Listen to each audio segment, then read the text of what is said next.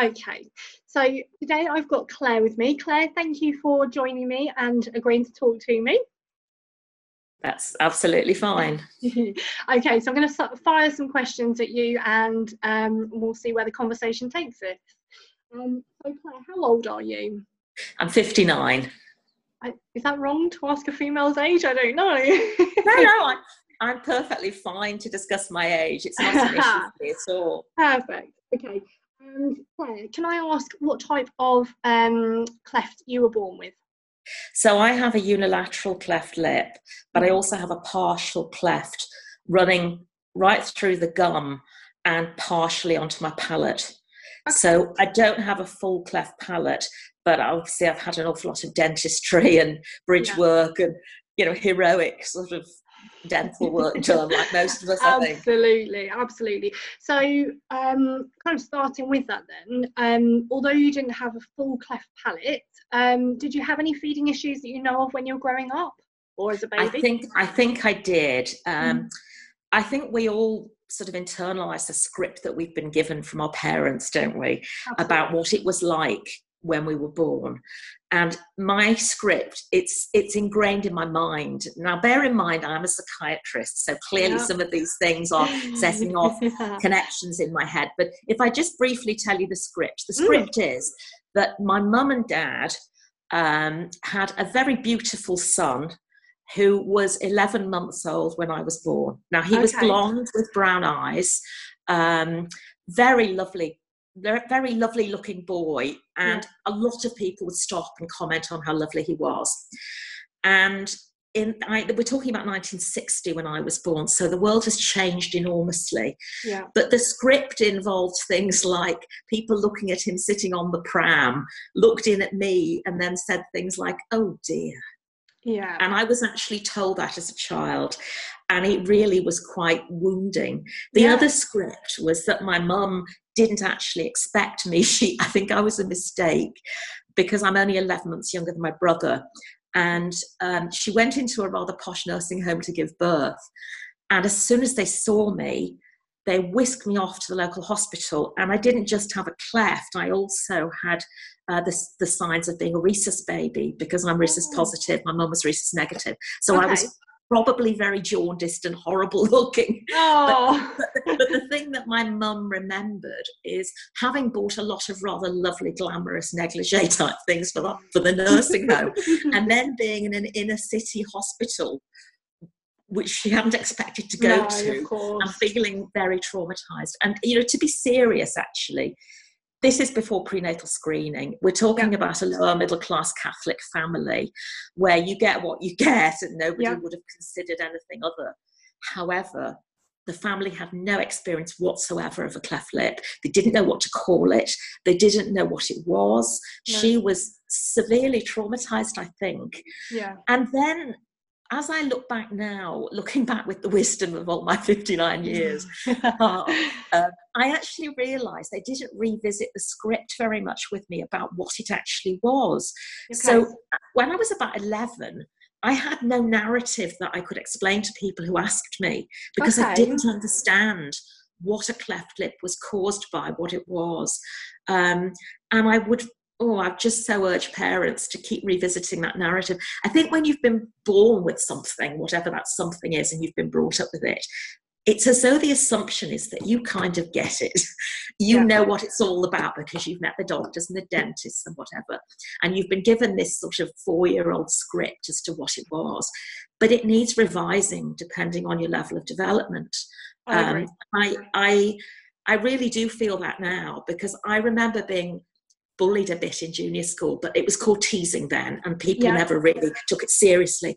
And I remember um, children asking about it, and I didn't really know what to say.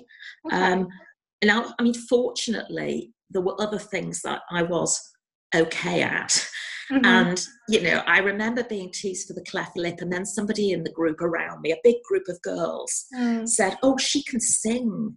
And then they asked me to sing a, a pop song that was famous at the time. Yeah. Um, and I sang it, and then they clapped, and they said, no. and, then, and then I wasn't the girl with the cleft lip anymore, I was the girl that could sing.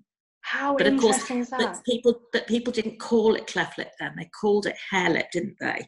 I was just and about I, to say, was, yeah. was the yeah. old terminology that I'm aware of is that yes. it's called a hare lip, and I actually That's don't know right. what a difference is or whether I don't think there is any.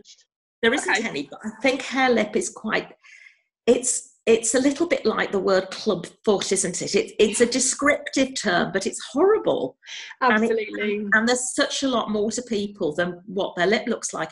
The only thing I'm really grateful for is that I wasn't born in the era of social media because I do think that young girls are now brought up to be so focused on their physical appearance. And to give my parents their due, they were loving parents. And when they kind of got their head around it all, mm. they, they actually made sure that I did other things like speech, drama, singing. Yeah. Um, I was very academic at school. And so what I looked like was just never an issue, never an right. issue. Which is which is great, and it's it's almost that sort of which way do you go? Do you talk about it openly and that almost becomes a focus, or do you do you just accept that that's just the way that somebody looks, and they possibly, as they grow, as you say, kind of get a little bit lost as to what actually has happened or what yes. it is or what do they say to people? Yes, it wasn't a taboo subject, I don't think. Okay. It was more that my father never really talked about anything emotional, okay. even though he was a lovely man. An old, how on earth he raised this kind of man. no idea. Right, okay. there couldn't be anything more opposite, really. Oh. Um, he was a rugby playing, sort of, you know, plain speaking, lovely guy. He'd give yeah. me a hug, but wouldn't say anything, you know. Yeah, Whereas my mum and I were very close but I don't even think she knew the answers to the questions. Remember, this is before the internet, and yeah. she wasn't particularly educated. Um, you know, nowadays people would be googling the heck out of this, wouldn't they? Absolutely. Whereas at that time, all she had was what doctors had told her or dentists had told her, and I think that there was a guilt issue in that. I think she took some medication when she was pregnant, and right. may have been told that that was the reason I had the cleft. Right. She, she was obviously pregnant and had a young baby because my brother's 11 months older than me. Of course. And she must have been shattered. And I think she might have been given something like a wow. benzodiazepine, you know, yeah. like diazepam, something like that. Yeah. And I think she had carried a sort of guilt. Of course, all mothers have guilt, don't they? If, if, if, a child falls over, you know it's your fault, you know, whatever's yeah. happened. Absolutely. Um, but, I think to be more serious, I do think she did blame herself. And there was no real, we didn't know anyone else with a cleft. We didn't, there was nobody else at my school. Um, I do remember, I mean, this came back to me after I had had contact with you. Yeah. A young man who was a couple of years older than me um, suddenly appeared in our life and was offering me driving lessons. So I must have been, you know, I must have been that sort of age. Okay. And he had a cleft. And I kind of remember thinking, how did this happen? And what would it be like to go out with somebody with a cleft? Yeah. and it just he gave me some driving lessons. I was terrible at it and he disappeared. But, but i do remember thinking what would it be like to have a partner with a cleft? Yeah. Does it matter? How do i feel about it? What would it look like if both of you had a cleft? Would you if you had children would they inevitably you know all those questions came up really. Yeah Absolutely. Um, so I, don't, I don't know what happened to him, but oh. over, over, my over my um, life, though, I have met other people with clefts. Okay. And I remember as a medical student, I was doing. Um, I was doing, I think it was old age psychiatry at the time. Okay. And I remember there was a bit of a battle axe of a nurse. She was really strict, and people really didn't get on with her. And she was lovely to me, and I couldn't work out why because I didn't know her. She didn't know me. Okay. She took me to one side one day and she said her daughter had just had a baby with a cleft. Oh, so there was that sort of association with you. She obviously thought, here's a kind of moderately well adjusted person with a cleft. I think her daughter I think at the time her daughter wasn't taking the baby out in the pram and was really worried about what people would say or think. And she basically just got me to talk to her daughter, and her daughter oh, was fine. That's amazing. Um, but but the funny bit was the bit where people said, "She's horrible to everybody. Why is she nice?" I have no idea because the, the nurse oh. herself didn't have a cleft, but the, obviously her grandchild did. There was a, there was that connection there that yeah. you know she yeah. she felt to you, which yes. is yes. which was good for you, obviously. yes. Well, I mean, it, it's not something that, you know, I particularly thought about very much. Um, but when drawn to my attention that there was somebody that I could talk to, that it might make a difference, I think that I think also just to think back to the generation ahead of, of me, mm-hmm. which is obviously a lot older than you, mm-hmm. a lot of people seem to associate cleft lip with some sort of mental insufficiency or learning disability. And there was a TV program on, I think it was in the 70s, and it was a dramatization of a novel called Precious Bane. And I remember that the, the lead character in it had a cleft lip. And it, the actress, Janet McTeer, played this character, and she doesn't have a cleft lip. But they kind of done some sort of wiring and gluing to make okay. her look like she had. Mm-hmm. And I do remember thinking, what's this about? Why is a cleft portrayed in that way? Yeah also, you know, there are horror movies and things where people with clefts are evil, and that some of these tropes are quite damaging. Yeah, you know, absolutely. there aren't that many positive images out there, are there, of people with clefts achieving great things or absolutely know, and that's kind of you know that's kind of why i wanted to speak to people like you because actually you're very successful in, in your career um, you know and, and i feel like there needs to be more positive role models out there for um, a parents that have just had the diagnosis in pregnancy so they know that their child is actually going to achieve anything and everything that they want to um, and also for teenagers that are that might be going through that difficult spot that kind of feel like they're a little bit lost. Yes. Well i mean that's very nice of you to say that. I think i've been very fortunate I mean, I went to university from a family where nobody had ever been to university. Okay. But in an era where there were grants and in an era where if your parents couldn't afford all of the support you needed, the, you know there, there was some support for you in the era of student loans i don't imagine i would have gone to university at all right. and my husband that i met at medical school is exactly from the same sort of background he's from a family of bakers and postmen and nobody'd been to university right. and we were really lucky i went in 1978 yep. but i was born in liverpool and liverpool was a very depressed place in 78 a lot of unemployment um, and I went from a convent school in Liverpool 8 to Edinburgh Medical School, which was oh, okay. light years away socially. And yep. of course, I am a bit scouse. I'm a, it's flattened a bit, but I do remember having quite a lot of um, people comment on the fact that I was from Liverpool and okay. Liverpool was getting a bad press in the media at that time. And I think being Liverpudlian was probably more of an issue for me than having a cleft because nobody in medical school ever even mentioned that.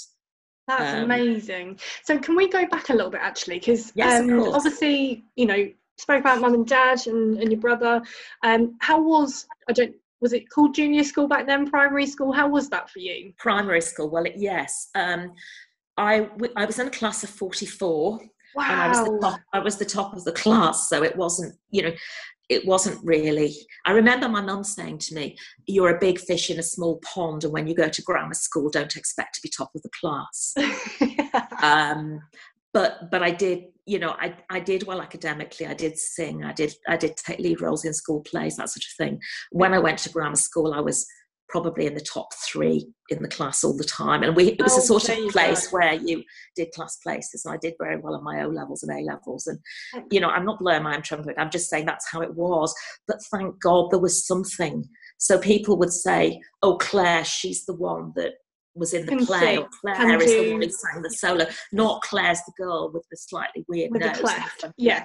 Exactly. And, and it was never mentioned at secondary school at all. Really? And I've just spent the weekend with my dearest old friends, and the seven of us, plus all the husbands and children and grandchildren now. and it, it's never, ever, ever been an issue for anybody. Oh. Nobody's even. And I actually said to my one of my friends, she's a doctor as well. I said to her, you know, I'm talking to to you, Jen, and she said, you know, I never even notice it. And and actually, that's the same response I get from most of my friends and you know it's only when it's brought up in conversation that you have a discussion about it but actually yes. you're just known as claire or yep. you're just known as jen and it's exactly. you know, when you get to a certain point you realize actually there's far bigger things going on in the world than well totally and i guess as a train training as a doctor and a psychiatrist yep. it's never about you it's about the patient and the patient comes first and so you know, whatever the, I, yeah, I've had people be incredibly horrible and rude to me, but never about my cleft actually. Really? Okay. Female or whatever, because I used to work with sex offenders and murderers yeah. and whatever. That was my job. Um, so I've had people say terrible things to me, but never about my cleft at all, ever. Which is, uh, that's so refreshing because you know mm. kind of you, have already touched on the fact that we're now obviously a social mm. media generation and i kind of only yeah. joined that uh, you know MSN was kind of the thing when I was growing up, so yeah. kind of like instant chat, um, and obviously yeah. now more so we're on Instagram and things like that. Um, and actually, you know, it's it's nice to hear that your cleft wasn't a focus. I think when I was growing up, cleft was a focus for me and not necessarily everybody else at certain times.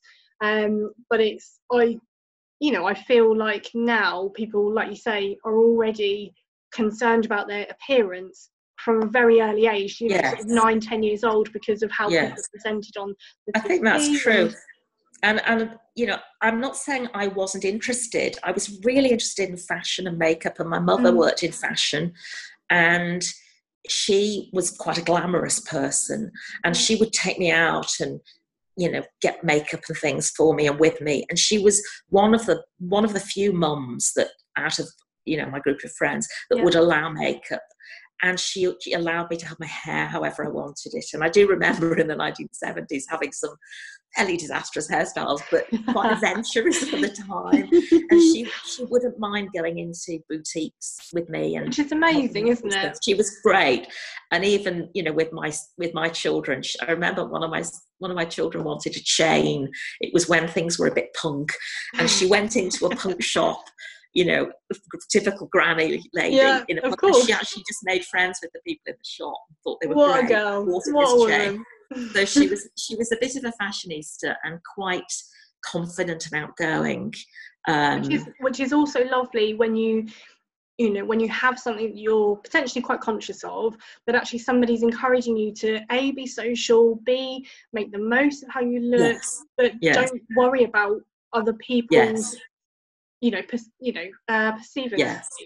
Yes, I think you know while people are looking at your cleft, if you've got something more useful to say or do, just distract them with that. Absolutely. Really, absolutely. Um, I, the, the, only thing I would say for me is that I always notice people's teeth and noses, always. Yeah. And I have dentist friends who describe people by their teeth, which I always think is funny. um, I remember them saying, "Do you know Susie?" And I said, "I don't think I do." Susie with the peg laterals, and I'm like, "What's that?" But I can tell you everybody's teeth and smile what they look like because that matters to me. Whereas my husband had a bit of a squint and he looks at people's eyes. I think it's just what you do, isn't it?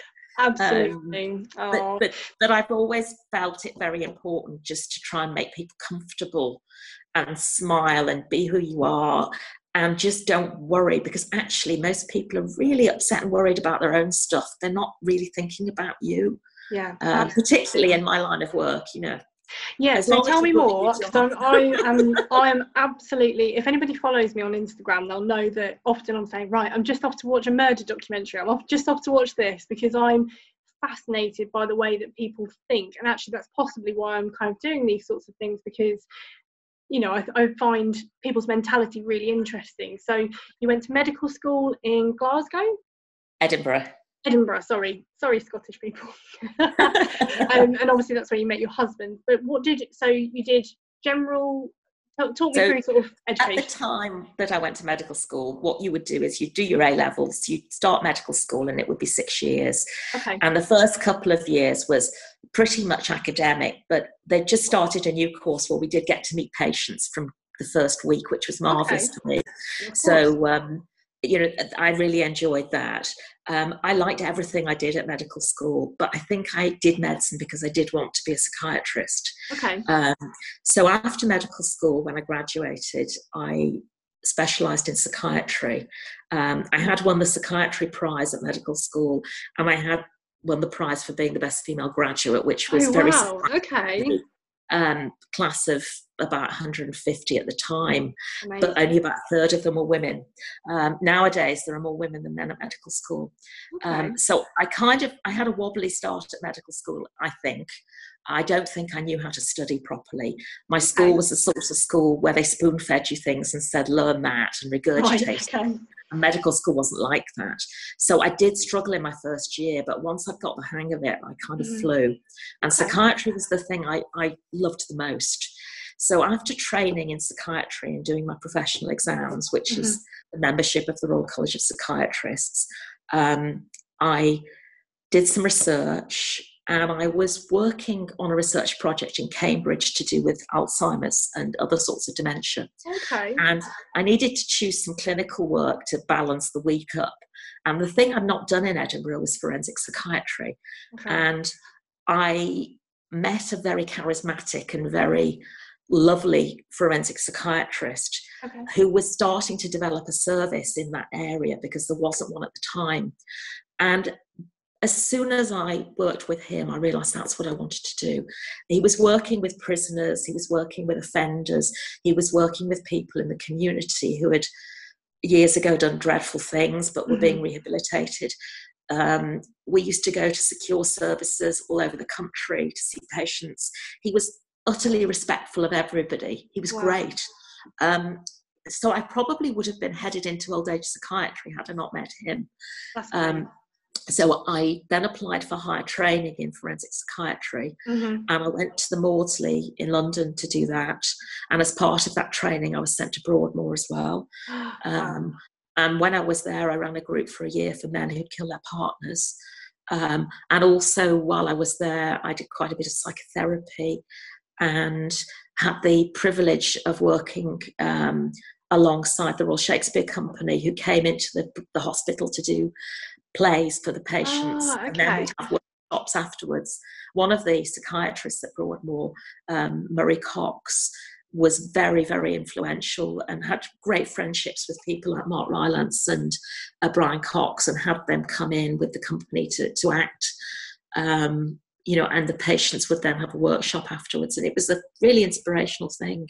So when I'd when I'd done that training, mm. I hmm. uh, we moved up north. So I finished my training in Manchester because we're a two medic marriage, and one of the things you end up doing is you take turns to move house while okay. the other person gets a nice job or whatever. I finished my training in Manchester, um, and by then we had a son. And then I became a consultant in 1995, and I worked in a service that was just getting off the ground with a new secure unit. Um, and I suppose throughout my career, I've done quite a lot of commissioning new services, okay. building a team, you know, getting a service ethos together, and so on. And I've really enjoyed that. I worked in Stafford, um, served the um, West Midlands area. Then I went to Birmingham for five years, then back to Stafford. And when I came back to Stafford, I ended up as medical director of the trust. So I was working clinically, but I was also working on the board and oh, managerially. Um, and in the in the middle of that, I did an MSc, and we adopted a little girl. Of course, you did. Absolutely. My, my, MSc was on stalking, which is something I'm quite Wow. Uh, I also trained in lean methodologies, which is a sort of management ethos that they use at places like Toyota and Bentley and places okay. like that. Um, and just took every opportunity that came. I worked for the parole board for 11 years. Um, and I did that alongside my work. I also then worked for the General Medical Council, sitting on fitness to practice panels. Um, and uh, I did that latterly just before I retired fully in March of this year. And I also did the exams for the foreign doctors, which are called the PLAB exams. Um, so I've been busy.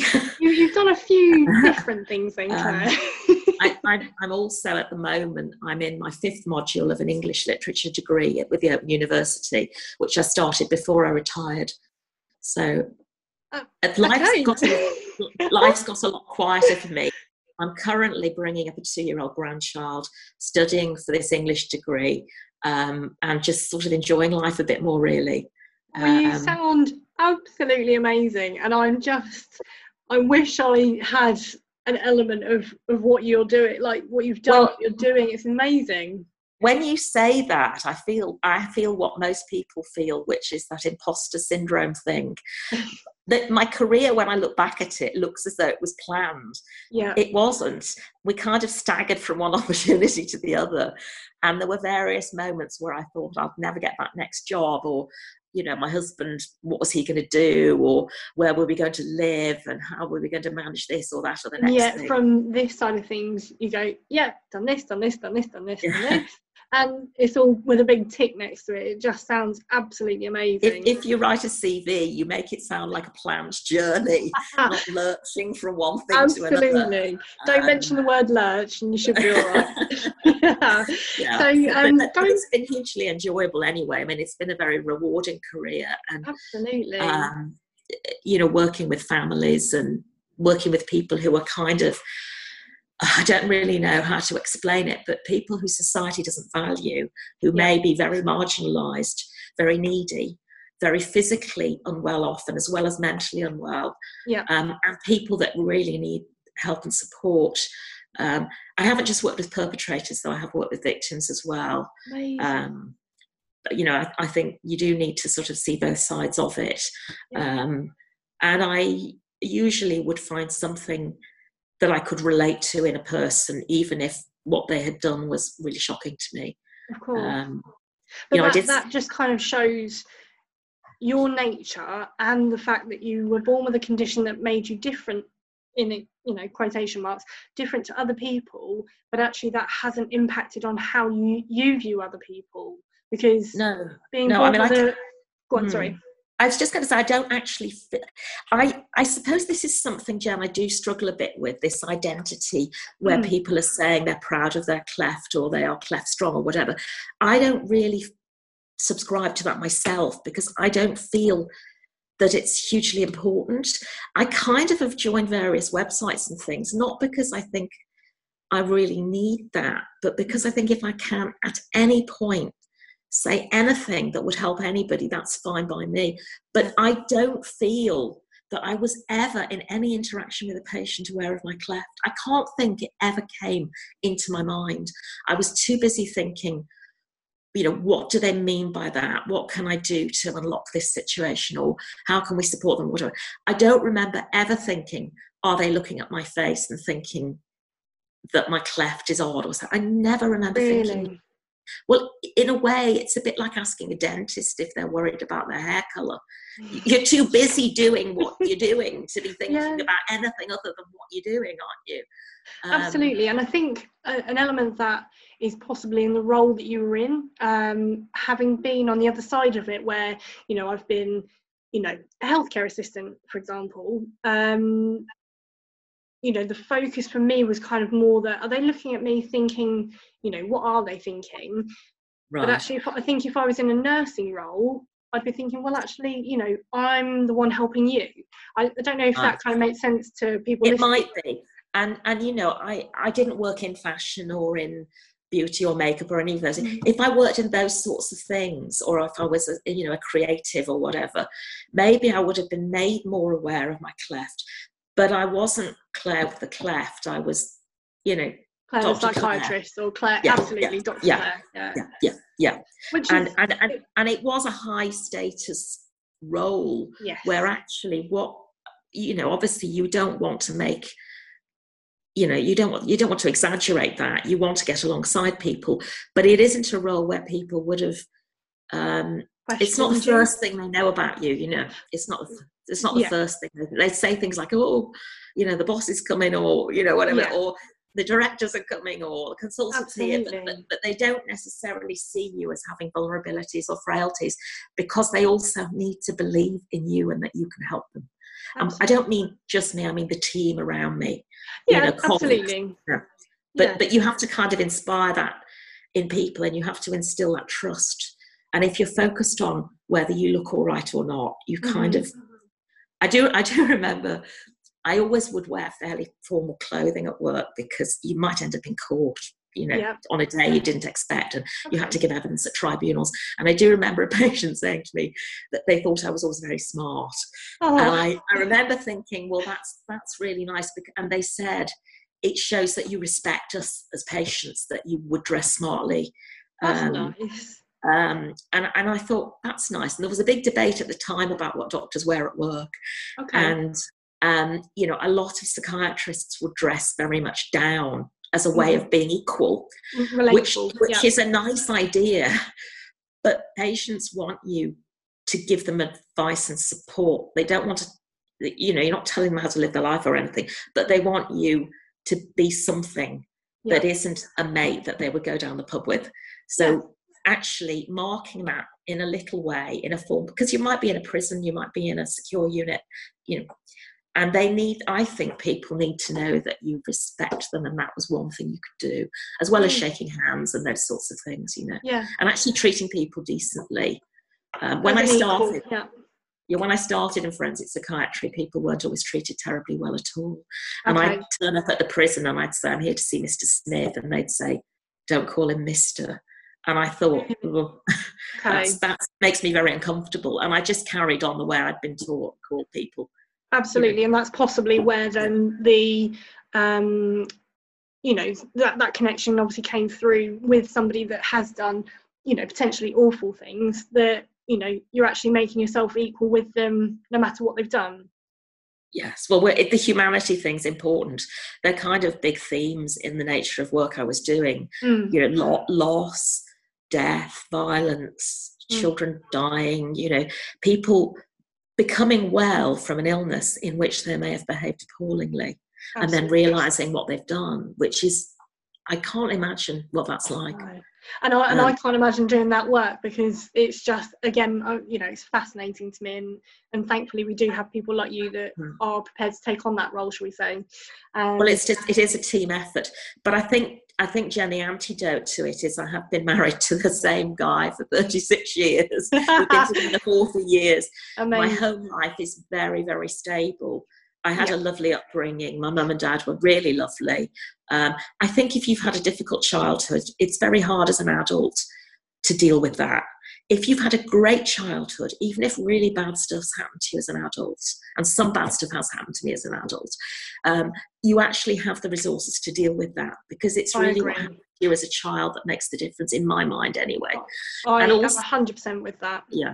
And I think if you have a job like being a nurse or a policeman or a firefighter or whatever it is, where work can be very stressful, you Mhm. don't want to be going home to a stressful home No. and you don't want to have conflicted relationships because you can't deal with that amount of chaos in your life at the same time. no, So, absolutely. so you know, the stability of home's been very important to me. I, and I um, think that is relevant, kind of going back to the whole sort of cleft situation. I think, you know, if you've got a stable family that's either opens communication about the condition or just says, you know, this is just Jen and that's how she is, I Mm. think that gives you a foundation as you're growing up to kind of go, well, this is who I am. Yes, I know what it is, or, you know, do you want to talk more about it? But I think that sort of wholeness at home is such an important sort of thing. Yes. That's a single parent family or, you know, two parents, whatever the whatever the is. setup is, isn't it? I do. You've just triggered a memory in my mind now. When I first met my husband at medical school, we fell madly in love, and I remember he told his parents, and I remember I met his mum. She's Okay. long since dead, but I remember meeting his mum, and the one thing she said to him when I wasn't there was, "If you have children, will they have a cleft lip?" Wow, okay. And I remember feeling really quite shocked by that and thinking, is that all she could see? And and was that Uh, her focus? It wasn't the fact that her Mhm. son was happy. Yeah. It was Yeah. you know what Yeah. was going to be the outcome.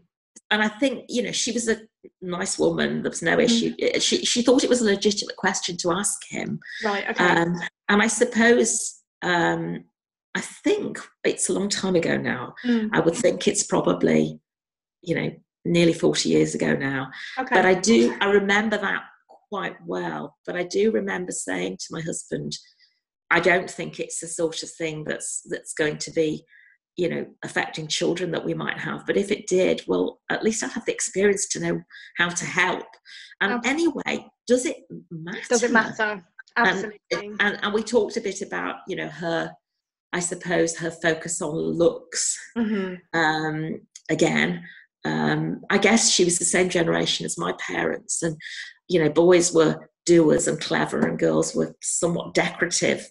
And actually, that my husband and I are both feminists. My kids are feminists. they would say, you know, they would say that they believe men and women can do whatever they like. Absolutely. Um, you know, and actually, they're very different values from the values that our, our families had. You know, when yeah. we were growing up. So, um, um, when obviously you and your husband had that conversation, was that not an issue as such, but was that something that you were concerned about, or was he no, not bothered? No. no. Okay. No, he and I had no doubts whatsoever, and we had no concerns about that. Um, I mean, as it happened, we had a journey of infertility that went on for nine years, and we had a lot okay. of IVF. And you know, it didn't all go great, but I'm going mm-hmm. to sort of skate over that. But yeah. but we do have we do have a son who was born to us who's okay. now 26 and he's a professional singer. Wow. And our, we adopted our daughter when our son was four, okay. and she was nearly one then. Um, so she's 24 now. Mm-hmm. Um, but uh, amazing. You know, so um, can I ask that your your son wasn't cleft affected? There was no, no, uh, nothing no. that that showed from no, that. Okay. No, I mean he had much bigger issues in that he was extremely premature. He was born okay. 15 weeks early, and wow. he was only one pound nine. Um, so I was only 25 weeks pregnant when he was born, and his okay. survival was obviously in some doubt. Okay. And I remember when he went to school, they had to do something about, you know, when I was born, what I weighed. And they took him to one side and said, I think you've got this wrong. I don't think you could have been one pound nine. And he said, No, I was, I was, honestly, I was. Oh. But he's, he's now, to all intents and purposes, perfectly healthy. And we started him singing because he was premature and his lungs needed to be developed. And he's now a professional bass baritone. Wow. Wow, that's an interesting sort of way yeah. to go about it, actually. Well, I treated him as perfectly normal from day one and basically said, We're going to do everything together. I don't, you know, I don't believe that there's any anything going to go wrong with this child. If it does, it does, but I'm going to go out and about and he was in hospital four months. But when I got him out of hospital, um, he was only three pounds something in weight. Wow. And I used to take him around in an African baby sling. And I remember somebody asking me if I'd broken my arm, couldn't see the baby. And I said, No, no, there's a baby in here. Oh, wow. Um, and I used to take him to galleries and places and just everywhere with me.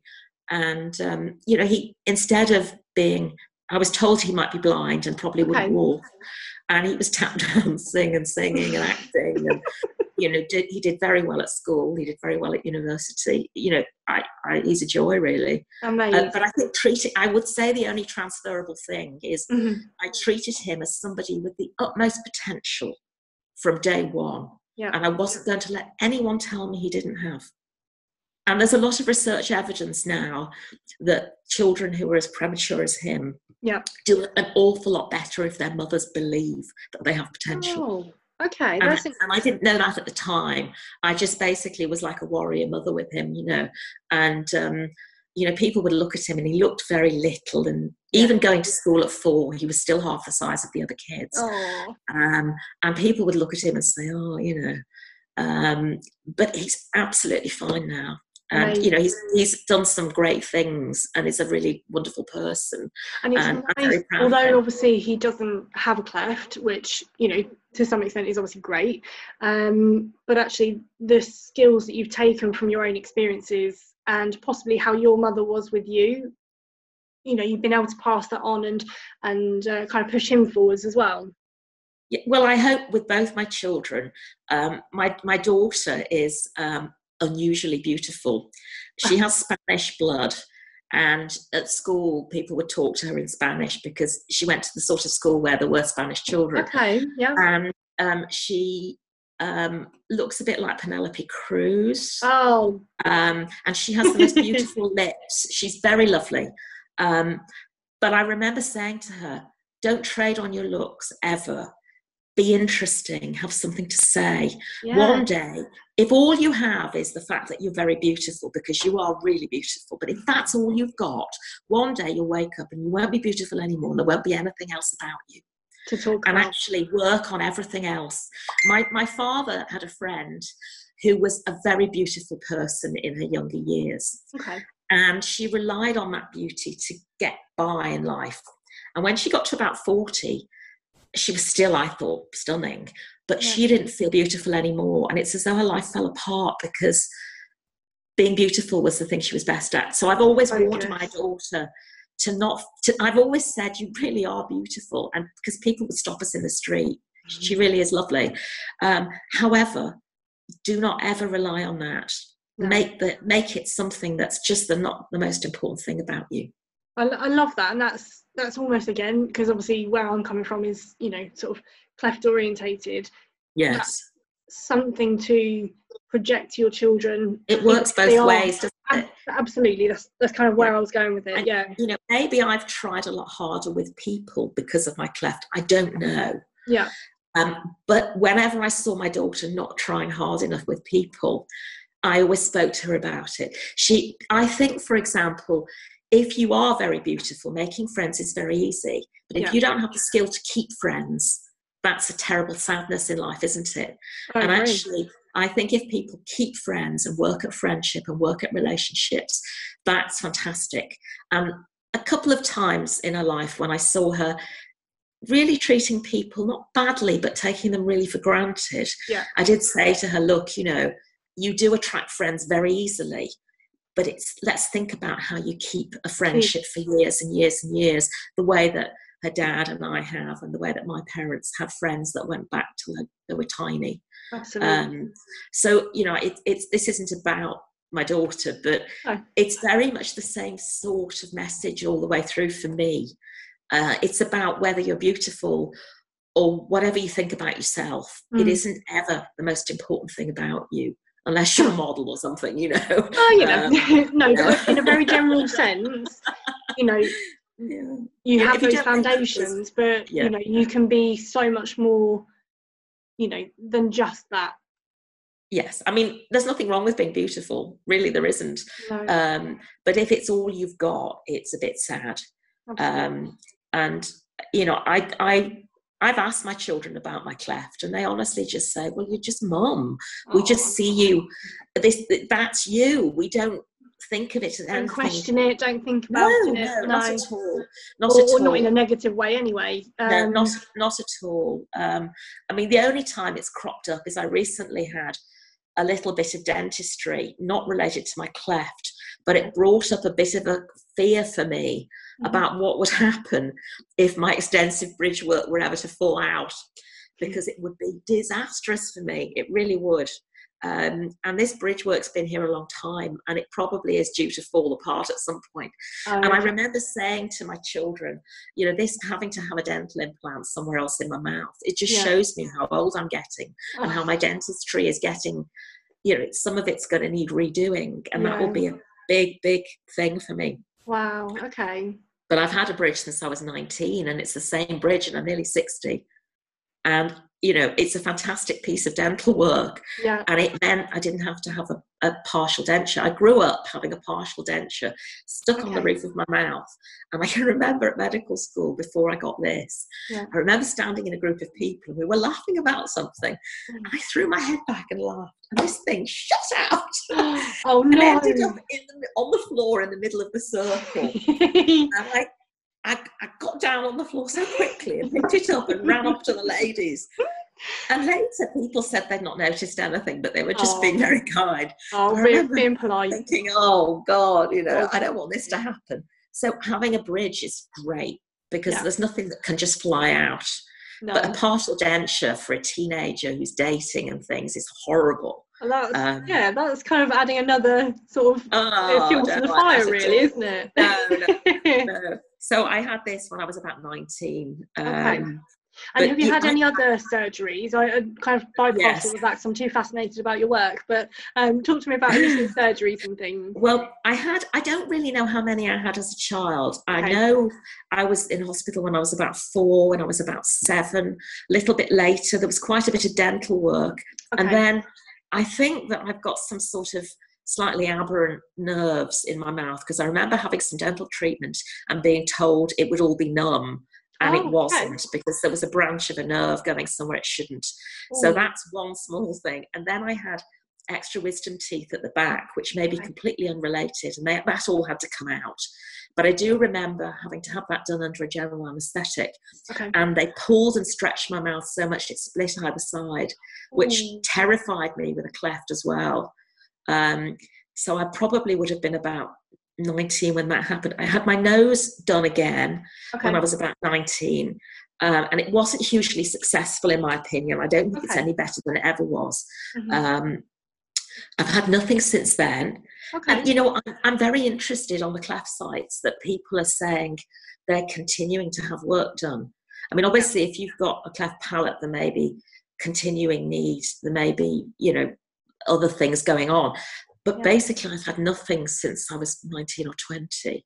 Um, and I've never been under the care of a cleft team ever. Right, okay, that's interesting. You know, we saw an orthodontist in Liverpool when I was young. Mm-hmm. It was the same guy pretty much throughout my whole childhood. Yeah. Um, and he worked at the dental hospital, but there was no holistic sort of team approach. I remember I had my hearing tested. Mm-hmm. Um, and I didn't have an issue with hearing. No. And I didn't need to see a speech therapist or anything. So maybe I just didn't need the, the, members of the team that there might have been around. But I don't think cleft teams were there in the 60s. No, and um, actually, I don't know when the multidisciplinary team um, kind of started because now, um, having had the experience myself, and obviously now with Will as well, it's a completely, as you say, holistic yes. approach. Yes, I mean, I was very lucky. I was brought up very near Alder Hey Hospital, and Alder Hey is where I had the surgeries as a child. Yeah. Um, but I, I do remember being very hospital phobic. So how on earth did I become okay. a doctor? I don't know. but but, um, but Alder Hey, I remember they're rebuilding, obviously. But yeah. in the 60s, it was Nightingale wards. There was no okay. understanding of children's mental health or what they needed when they were in hospital. Wow. And it was pretty brutal, to be honest. Um, I, the, one of the worst things I remember and a lot of this stuff I hadn't actually thought about for years. I remember having something happen when I was about four, I think. Okay. And I had a large amount of um, equipment sort of around my nose and mouth. Yeah. And to stop me from fiddling with it, they put my arms in gutter splints and bandaged my arms. So if you can imagine, oh, no. I had my arms out at the side, rigid. Unable to bend my elbows, and they left me like that the whole time. Oh. And I said, and I said, Why are you doing this? And they said, We don't want you to touch. And I said, But if I say I won't touch, I won't, I won't touch. Absolutely. But they didn't trust me.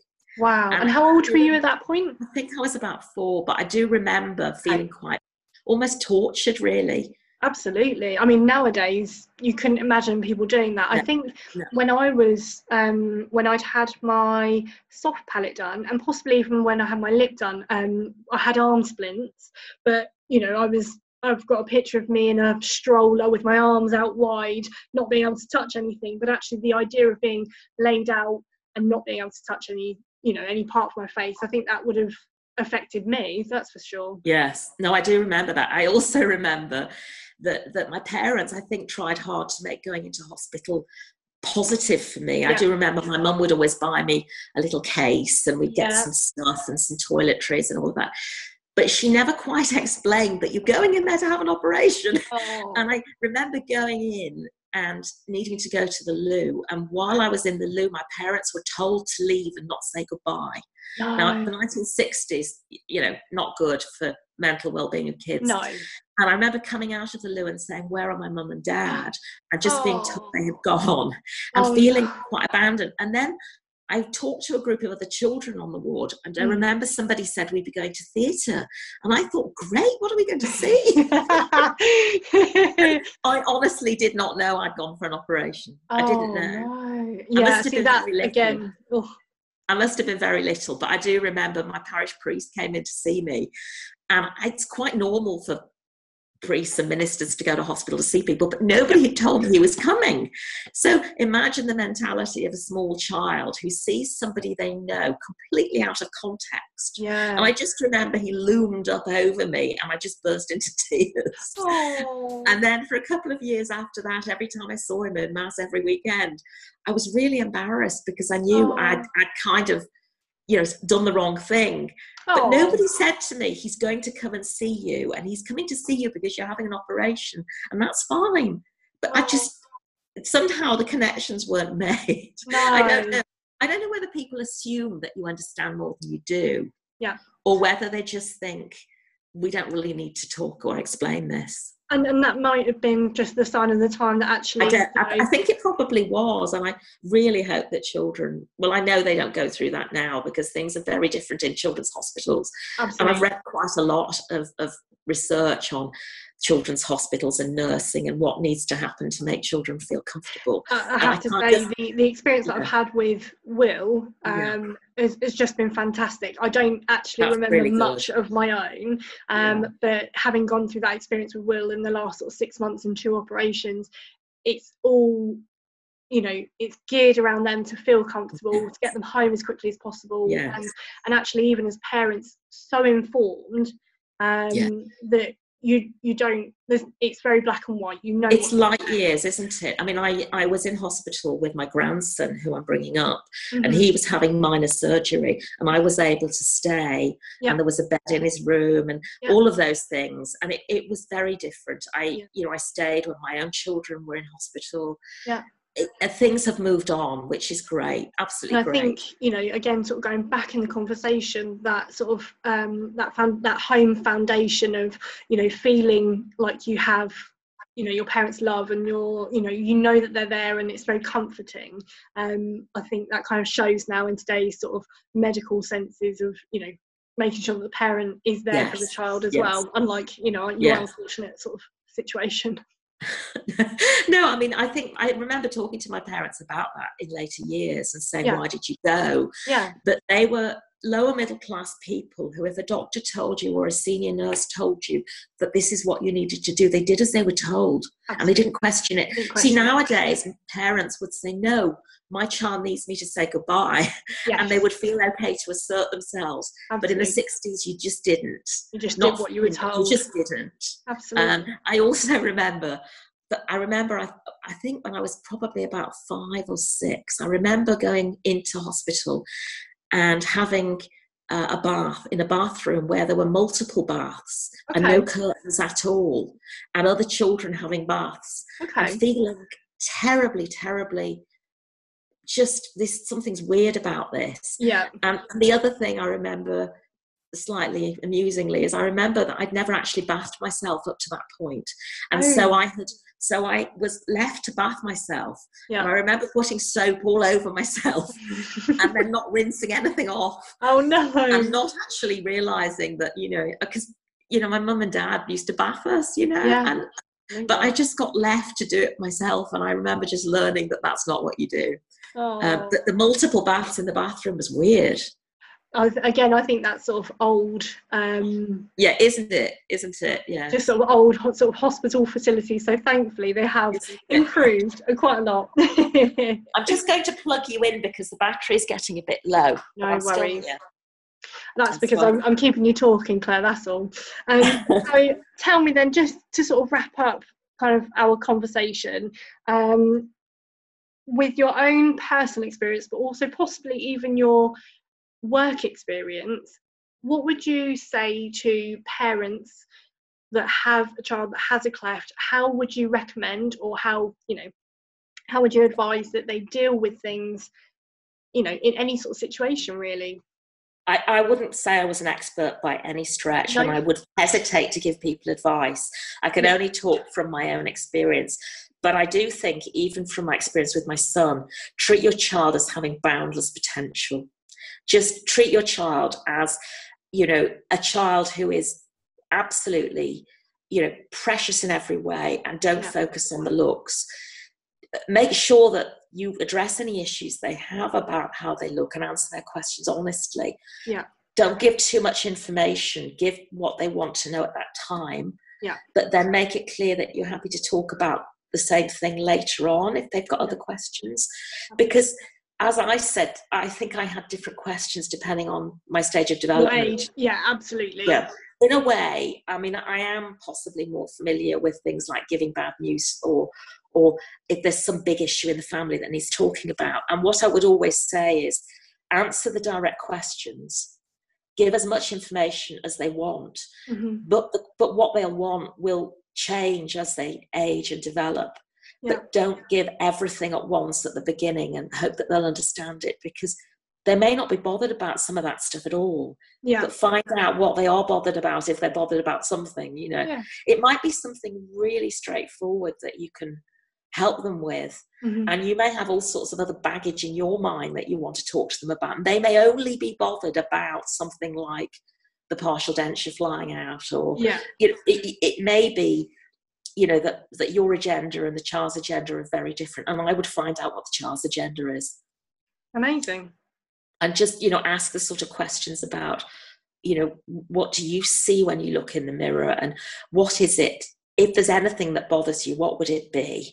Yeah. and um, you know and and you know don't i think i would say this to all parents don't just praise little girls for looking pretty and little boys for achieving things i mean i thought we'd moved on in the world but i'm still seeing t-shirts that say things like cutie pie on them and the boys are explorers and the girls are princesses. No they're not princesses. You know they need to be engineers and dentists and nurses and doctors. They don't And need to be Forensic princesses. psychiatrist. well, whatever they want to be, they can be. But if we continue as a society to critique how girls look, Mhm. to comment on people's appearance, their weight, their hair, whatever it is, if we continue to do that, I think, especially for girls with a cleft lip, that's going to be quite difficult. I would rather actually, if you meet a child, say, What are you really interested in? Yeah. What is it that you love doing?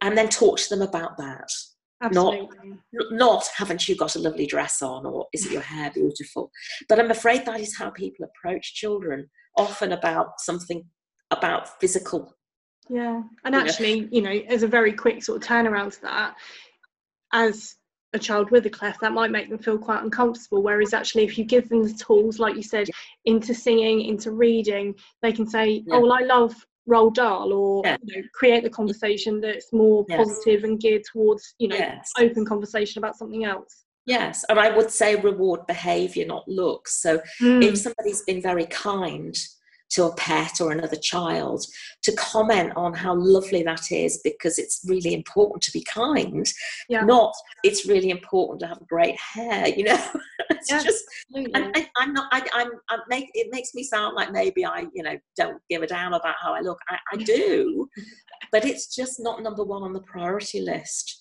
And I think if children have parents that are narcissistic or disappointed in how they look, or Mhm. you know, they, they thought they, that you ought to look. I remember a nun at school saying to me that they'd met my mother who looks quite Spanish, long Yeah. since dead, but look, your mother's so glamorous, Claire. I didn't realise that was your mother. She didn't look a bit like you, and you kind of think, Oh, oh, thanks very Okay. much for that. thanks Yes. for that. Um, and she was, you know, she was. Um, but I looked more like my father. Um, Yeah. But you know that that sort of initial thing about looks is is it's it sort of stops you having the conversation about who that great person is in there. You know. Yeah. Um, and and you know praising friendship skills and kindness and being brave and sticking at stuff yeah. you know not achieving necessarily but trying really hard and knowing that they've tried those sorts of things but that's just parenting isn't it uh, yeah, it's all a learning curve, as Yes. I'm currently finding out. Um, but actually, you know, like you said, encouraging the best out of that individual, no matter what they're looking to achieve, what they're hoping to do, um, Yeah. and giving them, you know, basically giving them the world.